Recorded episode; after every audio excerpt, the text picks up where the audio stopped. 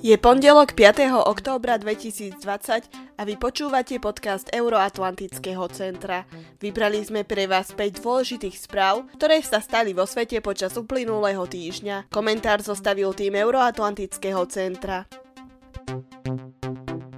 Aj napriek druhej celoštátnej karanténe a zákazu demonstrácií prebiehajú v celom Izraeli už 14. týždeň protesty proti premiérovi Benjaminovi Netanyahuovi.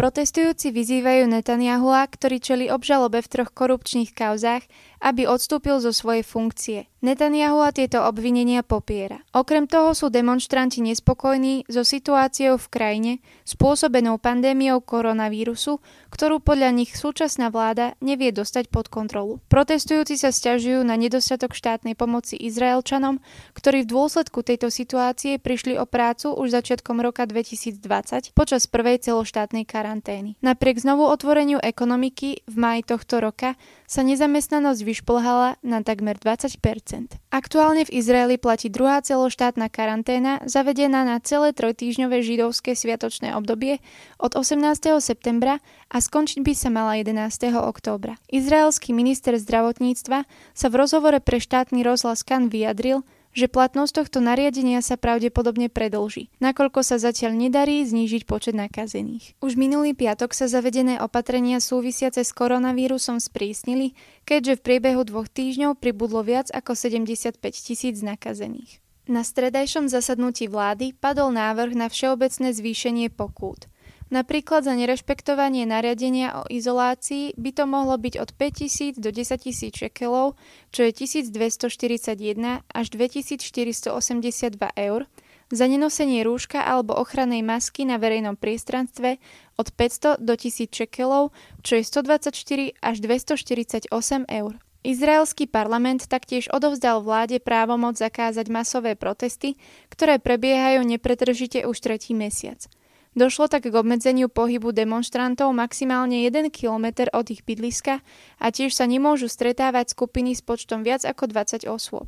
Zákaz mal byť súčasťou celého radu opatrení prijatých v piatok 18. septembra. Vláda sa ale snažila získať potrebné hlasy po tom, čo ju kritici obvinili zo snahy potlačiť protivládne protesty proti premiérovi Benjaminovi Netanyahuovi. Minulú nedeľu sa opäť obnovili boje o náhorný Karabach medzi Arménskom a Azerbajdžanom, ktoré sú považované za najhoršie od 90. rokov 20. storočia. Konflikt, ktorý začal ešte v roku 1988, si vyžiadal zhruba 30 tisíc životov a jeho výsledkom bolo otrhnutie Náhorného Karabachu od Azerbajdžanu. Medzinárodne neoznaný štát Náhorný Karabach je enklávou s prevažne arménskym obyvateľstvom, ktorý má pod kontrolou Arménsko a Azerbajdžan ho považuje za okupovaný. Obe strany sa momentálne obvinujú z eskalácie napätia a hovoria o vysokých stratách druhej strany. Podľa dostupných údajov doposiaľ k 2. októbru prišlo o život 185 karabašských vojakov. Azerbajdžan svoje straty neuvádza. Podľa Artura Sarkisiana, námestníka ministra obrany Náhorného Karabachu, mal prísť Azerbajdžan o desiatky kusov vojenskej techniky a stovky vojakov. Tieto tvrdenia však Azerbajdžan popiera. Podľa arménskeho premiéra Nikolu Pašiniana je na strane Azerbajdžanu zapojené do konfliktu aj Turecko, ktoré má v oblasti využívať drony a stíhačky F-16. Pašinian tvrdí, že Turecko sa znovu vydáva cestou genocídy, takisto ako v roku 1915, keď prišlo o život viac ako 1,5 milióna Arméncov. Turecko pritom odmieta pojem genocída a obete pripisuje vojne a hladomoru. Arménske ministerstvo zahraničných vecí vyhlásilo, že sú ochotní rokovať o prímeri, ktoré má sprostredkovať Organizácia pre bezpečnosť a spoluprácu v Európe. Minská skupina OBS, ktorej spolupredsedajú Spojené štáty, Rusko a Francúzsko, už vyzvala na obnovenie diplomatických rokovaní. Táto skupina vznikla ešte v roku 1992, aby pomohla urovnať konflikt v oblasti Náhorného Karabachu. K ukončeniu bojov vyzvali aj premiéry a prezidenti na samite lídrov Európskej únie v Bruseli. Azerbajdžanský prezident Ilham Aliyev však rokovania o Náhornom Karabachu vylúčil. V stredu 30. septembra zložil prísahu nový kuvajský emír. Korunný princ Sheikh Nawaf al-Ahmad al-Saba bol kabinetom vymenovaný za emíra potom, čo vystriedal jeho brata šejka Saba al-Ahmada al-Sabaha, ktorý v útorok 29. septembra zomrel vo veku 91 rokov.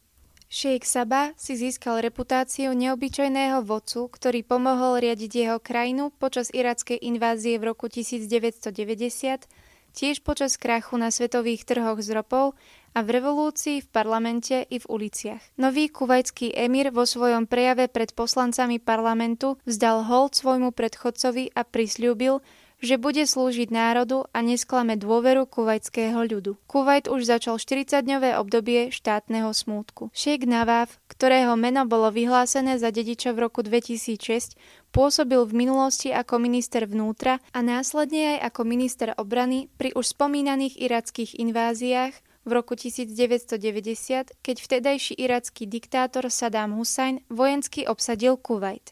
Za vlády nového emíra sa neočakávajú významné politické zmeny. A to ani potom, čo kuvajskí susedia, Spojené arabské emiráty a Bahrajn sa rozhodli nadviezať vzťahy s Izraelom. Kuvajská verejnosť považuje normalizáciu s Izraelom za veľmi nepopulárnu stredu uvalil americký úrad colnej a hraničnej ochrany sankcie na import produktov malajzijskej spoločnosti FGV Holdings Berat, ktorá je jedným z najväčších producentov palmového oleja na svete. Spojené štáty sa pre tento krok rozhodli len niekoľko dní potom, ako agentúra AP zverejnila šokujúce zistenia z nútenej práce a fyzickom či sexuálnom zneužívaní ich pracovníkov z najchudobnejších častí Ázie. Počas 130 rozhovorov a celoročnom vyšetrovaní, ktoré boli uskutočnené s bývalými, ako aj súčasnými zamestnancami 20 spoločností vyrábajúcich palmový olej, odhalili závažné porušovania ľudských práv. Pracovníci uviedli, že boli pravidelne zamestnávateľom obťažovaní, zastrašení zastrašovaní či zadržiavaní proti ich vôli. Zadržiavali im aj doklady totožnosti a boli nútení pracovať na časy bez nároku na honorár.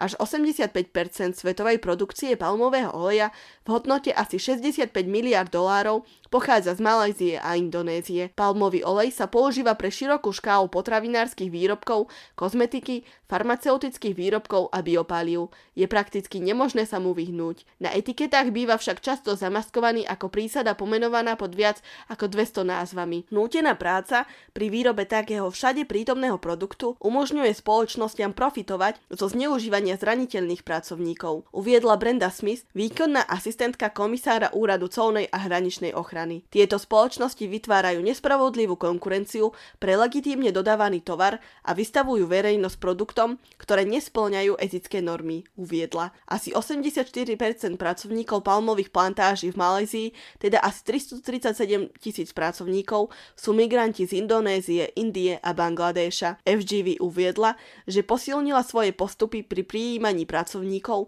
a investovala približne 84 miliónov dolárov do modernizácie bytových domov na plantážach. Zároveň odmietla tvrdenia, že skonfiškovala pasy pracovníkov a uviedla, že do všetkých svojich 68 komplexov nainštalovala 32 tisíc bezpečnostných schránok, aby pomohla pracovníkom zabezpečiť ich doklady.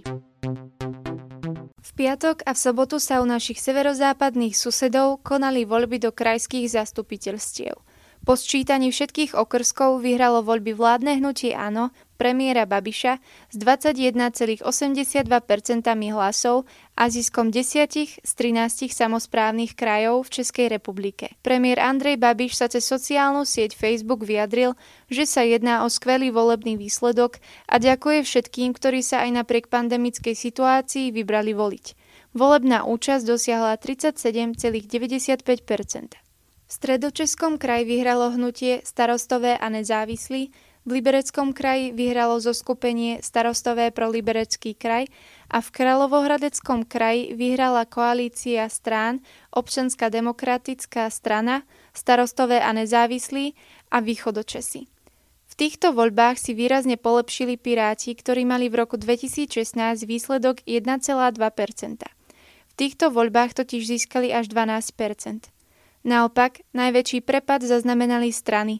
Česká strana sociálno-demokratická, ktorá sa z 15% prepadla na 4,92% a komunistická strana Čech a Moravy, ktorá si pohoršila z 10,54% na 4,75%. Jemný prepad zaznamenala aj opozičná strana, Občanská demokratická strana. To by bolo pre dnešné vydanie všetko.